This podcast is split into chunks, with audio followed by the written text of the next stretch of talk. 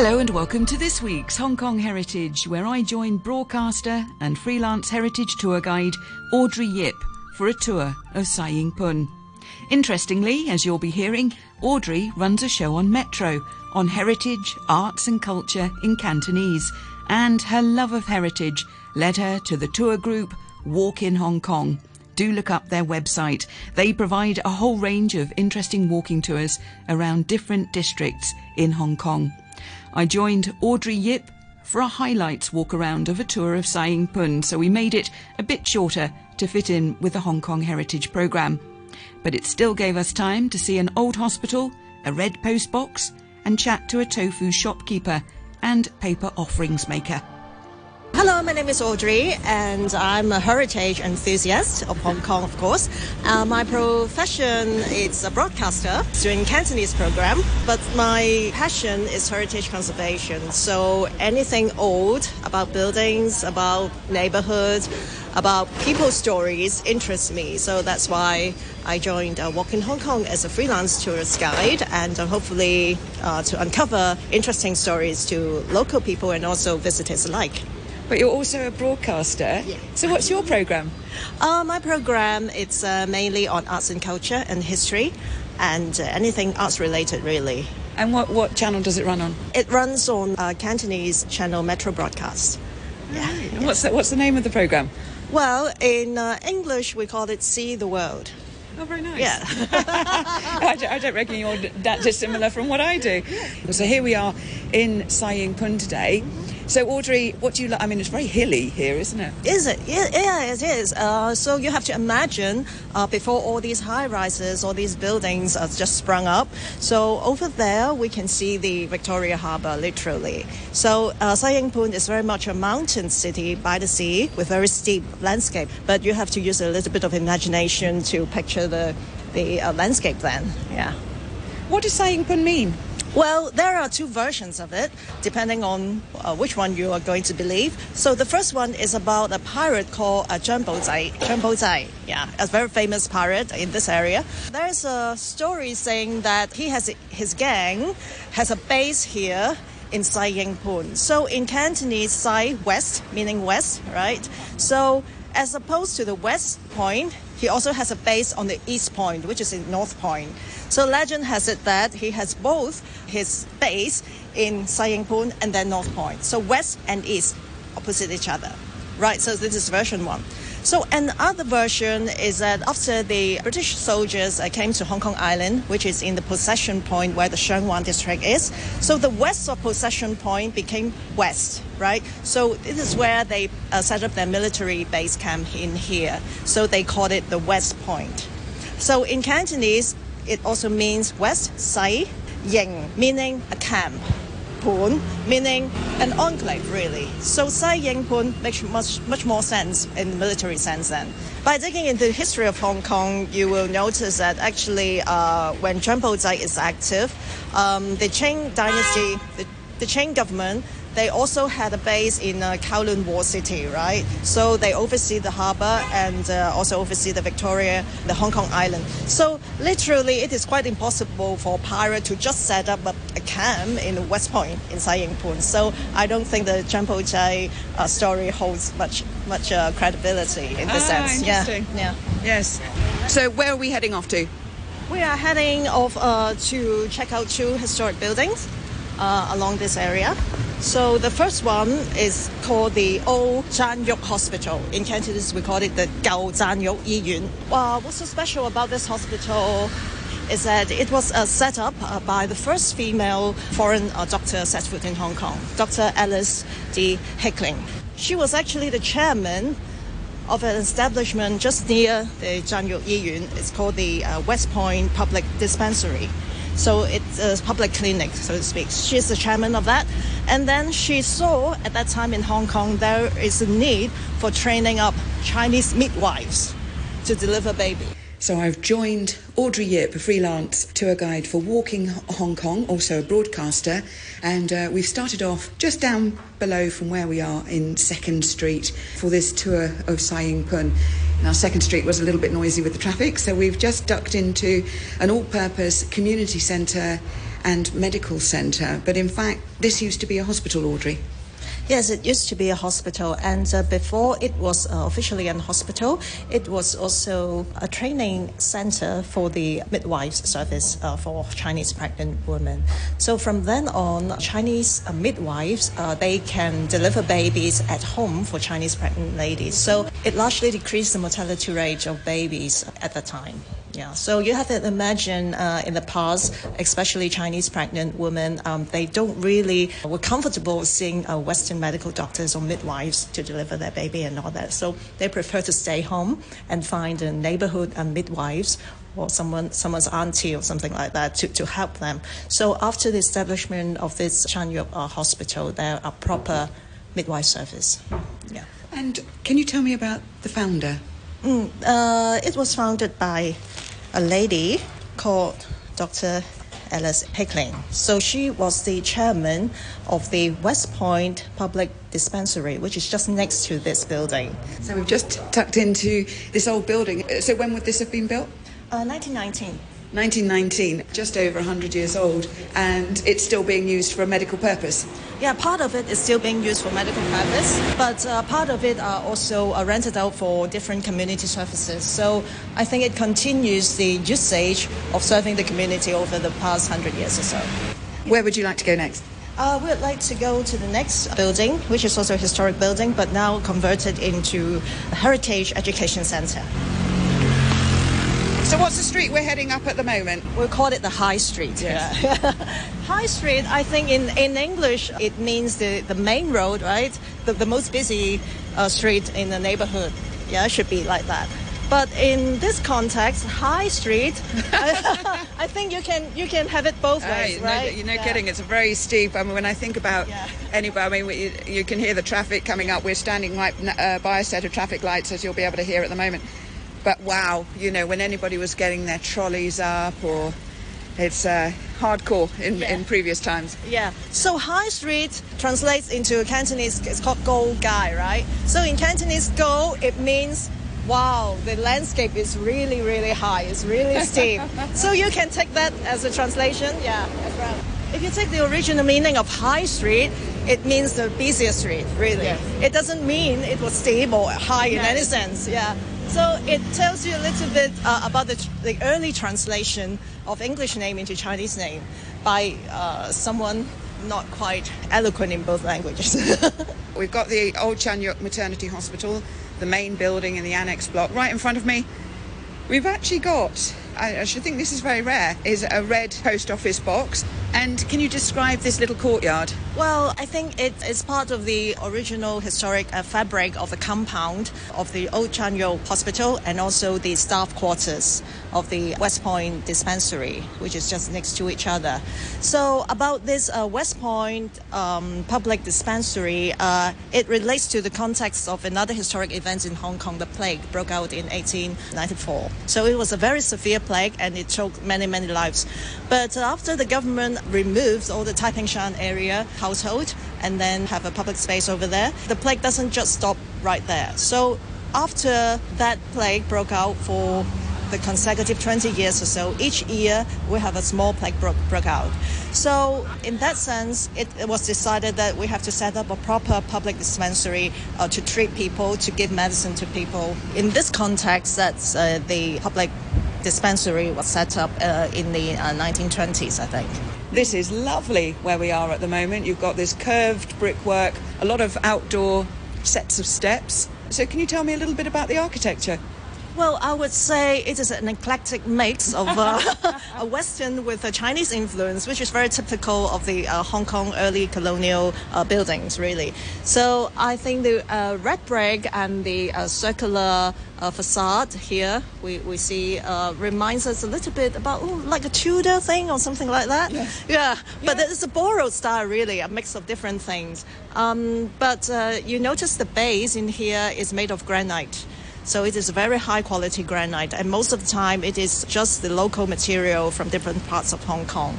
And we used to have many quarry grounds in Hong Kong, and we export our very high quality granite also to overseas. So I think I love this historic uh, fabrics of old buildings. That's It is. Yeah, yeah. Yes, and it's quite a quiet and I would say not relatively known quarter Mm. here. So it's good that it's being highlighted on your Sai Ying Pun tour for Walk in Hong Kong.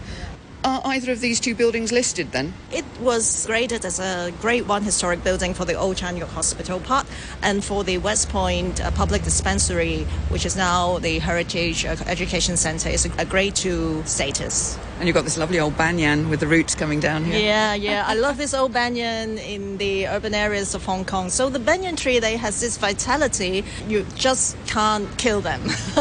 Once they have a seed pop into whatever crack they can find, they will just grow and then be vibrant. So, but I love this combination about the nature and the man-made structure, and uh, it makes Yes. it very interesting. So what are we looking at next? So just opposite the West Point Public Dispensary old building, we have this very nice looking church, a pre-war structure built in the 1930s by a Swiss missionary. So it's called the Kau Yan Church. So in Cantonese it's Kau Yan Tong. It means salvation. Let's go to visit a few old shops. Oh yes, I'm looking forward to this. As part of the Sai Ying Pun tour, there's uh, the opportunity with Walk in Hong Kong to actually go and meet some of the traders and uh, the old craftsmen, really. Yeah, old craftsmen and also shop owners, which has been in the area for generations. And the one that we are going to see next, it's uh, a bean curd uh, shop. Really started out as a, selling bean curd, but not on uh, this street, but on the main street. And then they moved due to redevelopment time and again in different ar- areas. They first moved to First Street and then Second Street, now Third Street. So they have been in literally every street in Saigon over the years. Uh, do you like chili sauce? Oh yes. Oh, so this Yu Guan Yik is uh, one of the oldest brand in Hong Kong selling uh, chili sauce. And many of the Chinese restaurants use only their chili sauce for their dishes. And what's it called? Yu Guan Yik. Yu Guan Yik. Yes. Okay. But uh, they are quite pricey as opposed to other brands. But uh, people, the foodie, just love the taste of it. And uh, yeah, many come to here to buy, especially. Do you know what the special ingredients are? Well, they don't disclose. As if with, with all the Big secret. Big secret, yes. Well, we're just stepping off into the road as the children from the local primary school probably come by. So yeah, this whole street is very well non-touristic actually. Fruit vendors. Here we've got ah yes, here we are with the bean curd. So we've Yeah. got selling a bit of ginger, bean sprouts. Yes, uh, they are called the Huan Hing Gay, Huan Hing Ki. So they have been here, as I said, uh, for many, many years now. And the current owner, Mrs. Guan, has been helping her husband's family to operate the business since she was 19 years old. So it was quite some time. decades. Decades, decades, literally. Now they are in the third street. Now the bean curd that they're selling, can you describe that up the top there? So what's so It's a special? great big slab. Yeah, a big, big slab. And uh, what's so special about this shop is that they have their own uh, factory, so to speak, at the back of the house. So they have the front as the uh, shop, and then the back as their uh, factory. They make their products uh, freshly daily. So it's a freshly made product. So the people, the locals, just love coming in here to buy their bean curd. Instead of just a packet, uh, pre-packet, a chilled uh, bean curd that we see in supermarket, this is how they sell Yes. it traditionally, and uh, a large slab of it, and then they will just divide it into rectangular blocks and sell to customers. Yeah, super stuff. I mean, it's Yeah. and also very re- reasonably priced. Yes. So what would you particularly use that for? Well, I like to have it uh, with uh, minced pork. Ah, yes. with a little bit of chili sauce, a little bit of um, yeah oyster sauce, and then we have a very nice dish for rice. Yes, it's, it, and it's so. What I love about it is it's so flexible. Yes. I love it as a protein, and yeah, so I tend to. I'll, I'll do all sorts. I'll just cut it up into a, even just into a salad sometimes, which might be a bit unconventional, but it works. Yeah, Or fry it a little bit with uh, black pepper and, and chili sauce. Sure. So I might have to check out that that Yeah. shop up there. Besides being curd, you, you notice they also sell different uh, sauces, condiments, and ingredients. And what's so interesting about their uh, packaging is that they are in small quantity, individually packed. I think it serves the nuclear family or the single, uh, yeah, uh, people who live in the neighborhood. So you instead of buying a, a, a gigantic uh, blocks of those, you just have a little bit of each so that you can uh, prepare your dish accordingly. Yes, and I would imagine that's a matter of economy, Yeah. and it's also a matter of space. Yes. So, um, and in the fridge there behind, they've got soya milk, so fresh soya milk.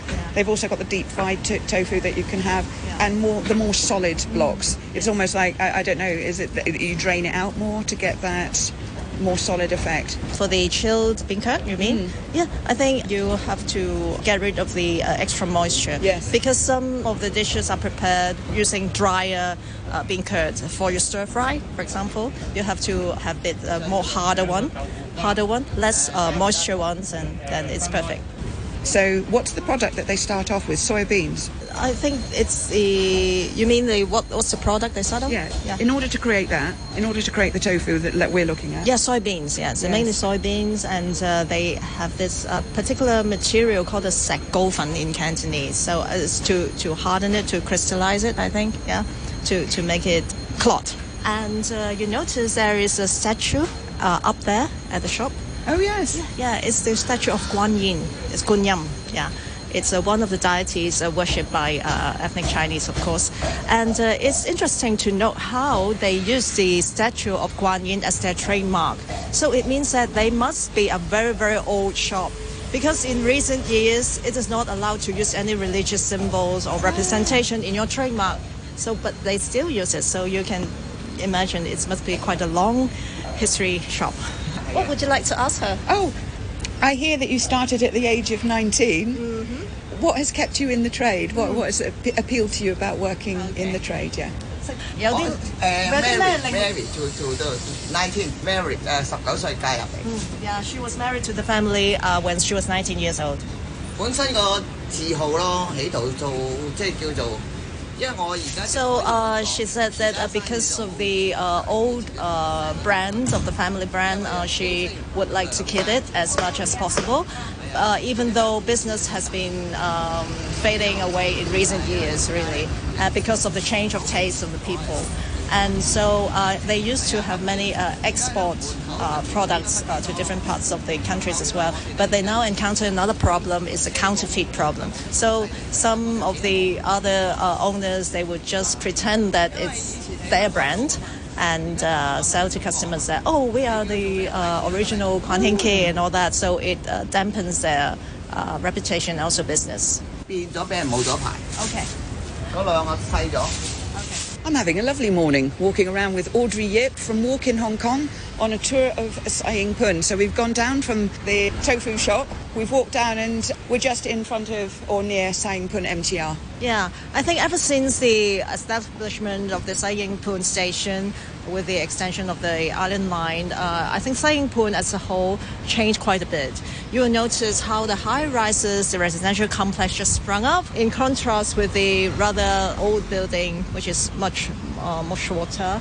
And I think we, you will notice, apart from the old shops, uh, which has been here for generations, there are many new cafes, restaurants, and also individualistic uh, shop in Sai Ying Pun area as well. So it's an interesting mix of the old and the new, really. So I think it's part of the gentrification process in almost every area of Hong Kong. When you when you have accessible transportation, people can come here very easily. So all the vibe of the neighborhood started to change. Yeah, indeed. And you've got all of the new construction, of course. Have you got any more old bits? yes, uh, we are going to check out the paper offering shop. Oh, you see a queue just in front of us. Can you imagine, Emery, what are they queuing up for? I don't know yet. Oh, is it food?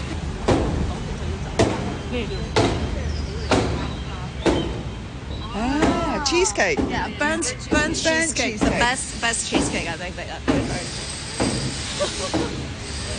Yeah, there's just a big queue outside. So as you can hear a bit of construction work going on with that gentrification.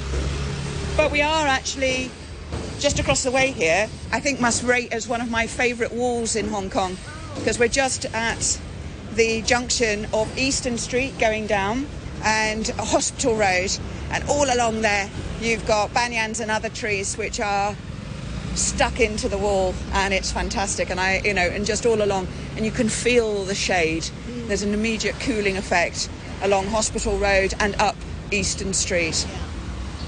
Here we are, Emery. So easy to miss this uh, Tin Bo, Tin Pao paper offering workshop and shop. Oh, it's amazing. So you've got any number of the paper offerings outside, all on. Is it a sort of wooden or a bamboo structure there? Oh, thank you for bringing me here. Oh, you're welcome.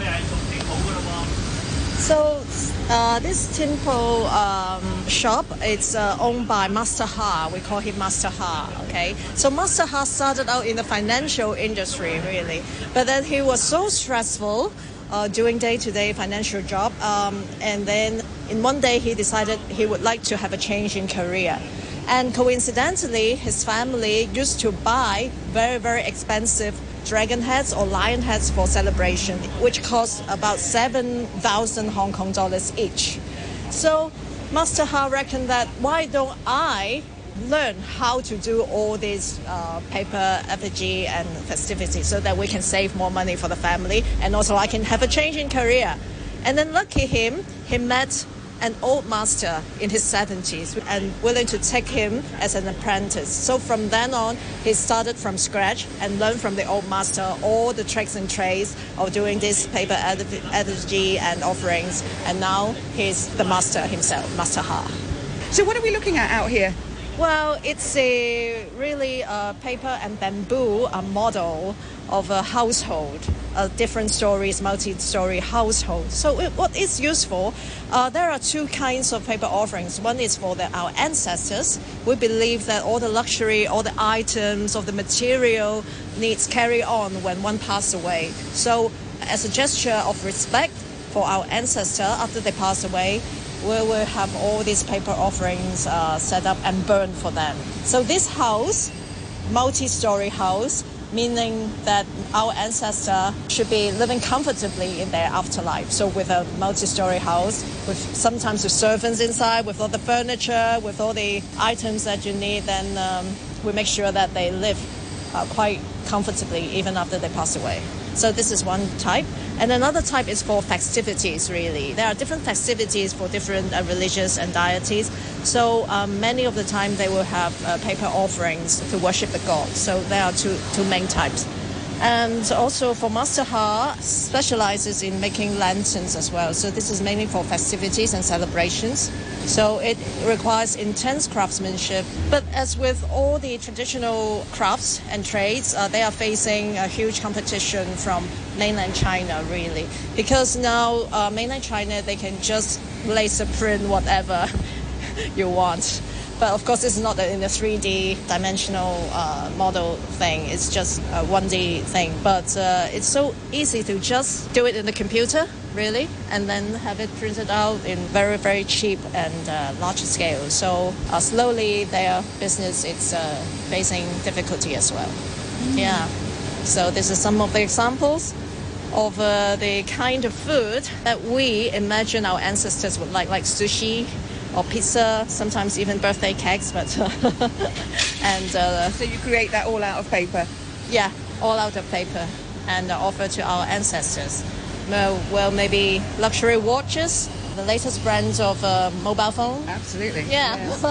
it's got to be the, the most expensive, the latest luxury cars. Yes, yes. So this is for the celebrations in one of the new territories, a traditional village. We call it the crackers, really, the flowery crackers. But they yes, are not, yes. yeah, they, they're not crackers per se, but No. uh, it's just, yeah, there you ticking. see enormous ones out Yeah. on the, in the front of the village. Yes, yeah, yes. yeah. Master Ha, such a privilege to, to see inside this. 呢个花炮咧，其实就点讲咧？系 So this is considered to be a small scale model, but for the large scale one, which uh, sprung from two, uh, three to four story high, they have another factory in the uh, Western Street over there as well. Yeah. Thank you ever so much. The opportunity to see two craftsmen like that, Master Ha Chung Kin. So I really hope that uh, I can come back and uh, see his shop again. Hopefully, soon enough, we'll come back to Sai Ying Pun to have a sip of coffee and then the burnt cheesecake and then visit Master Ha again. that sounds like a good tour. A big thank you to Audrey Yip for some highlights there of the Walk in Hong Kong tour, Hill Town Charm, Food and Culture Tour in Sai Ying Pun. To finish up, I'm catching up with David Bellis, the founder of the Hong Kong history website gwulo.com. Hello, David. Hello. So, you've been to England. Have you picked up some postcards? Yes, I can't resist, unfortunately. there was one of the, the big postcard fairs on while I was there, which may or may not have been the reason I chose the date to arrive in, in the UK. and so I, I, went along there and, and stocked up on some good pictures. You'll be seeing that on the website over the next few months. Oh, excellent. Now, you've got a talk coming up. Yes, end of the month. So it's the last Sunday in May. That's May the 28th. And it's at the Maritime Museum, which is good because I haven't talked there before. It's in the afternoon, three o'clock, and it's free of charge. So can't Even go wrong. better. Yeah, so if it's a maritime, does it have a maritime theme? Of course, yep. So we've chosen book three, which was the one with all the sort of harbour themed photos and stories. And I'll be picking some of the photos out of there and, and telling their stories. So you've got four books uh, so far with photographs. I think there's book five on the way, and uh, this is from your forays into the you know the postcard fairs. Also, of course, Gwulo.com, which you founded, which has got tens of thousands of, of photographs on it, all of different aspects of Hong Kong's history. Book three, yes, you just focused on the harbour and uh, boaty themes. Exactly, I think that's a technical term. Yeah. Yes, you know, that's Hong Kong. I, I've just been reading these letters by someone who arrived here in the 1800s, and he's complaining about what a ridiculous place Hong Kong is. Before you can build a house, he says, you've got to you've got to cut away a bit of mountainside. It's so steep, there's just nowhere to build. but then he turns around and says, well, of course, you know, no one's here for the buildings. It's the wonderful harbour. That's why why Britain is here. So, have you got a couple of pictures you can talk about from your talk, or give us a preview? Yeah, there's there's one that's sort of coming up for this time of year. It's all about dragon boats. So there's three things we do. We'll put the big picture up on the screen. It's always just nice to see them on the big screen. And then we'll do the who and what and when and where bit of detective work. And so this one comes from North Point, which surprised me because most of the dragon boats we see, the races, are in the fishing areas. But the story is that North Point was trying to position itself as a sort of the Riviera of the, of the northern Hong Kong shore. so there was a little little hotel there and, and a menu and mm. recreation gardens, and they were trying to get people to come out on the tram. And they struggled. They tried all sorts of different things. But anyway, one year they thought we'll hold the dragon boat races in front of our recreation gardens and the crowds will come and we'll be rich and famous. So that's what the, the picture captures. And then, and then the other part is, of course, every time we start looking at these, we, we find these little stories. And I hadn't realized how dangerous dragon boating was. And I was reading about it up in Canton, which were the big, big races, but they were reported down in the Hong Kong newspapers. And several people were killed each year Oh gosh. they, there'd be these ongoing brawls. It, would be, I think the teams would, would have a grudge against each other and it would sort of simmer for the year and then it would, it would come to the point they'd all meet in these adrenaline charged environments. There'd be big fights afterwards. And then the surprising one, given that they're fishermen, is they couldn't swim. And so the dragon boats, you know, quite easily fill up and, and, and sink. And, and several people would drown each year as well. So that's, uh, yeah, it's a mixture of pictures of Hong Kong from the harbour. So we'll be looking at you know, how the city changed over the years. I'll use some old photos to do that. We'll be looking at the people who worked around the harbour. Obviously, lots of fishermen, uh, lots of uh, sailors from the navy, and then the people who were just there for the fun. People who went out for a swim. In their what 1920s sort of outfits. Yes, woolen. Can you imagine that? Well, no, really. Woolen, woolen swimming suits. I think that's what they were made of. The details for David's talk and Walk in Hong Kong are on my Hong Kong Heritage Facebook page. Thanks for listening and join me next week on Hong Kong Heritage.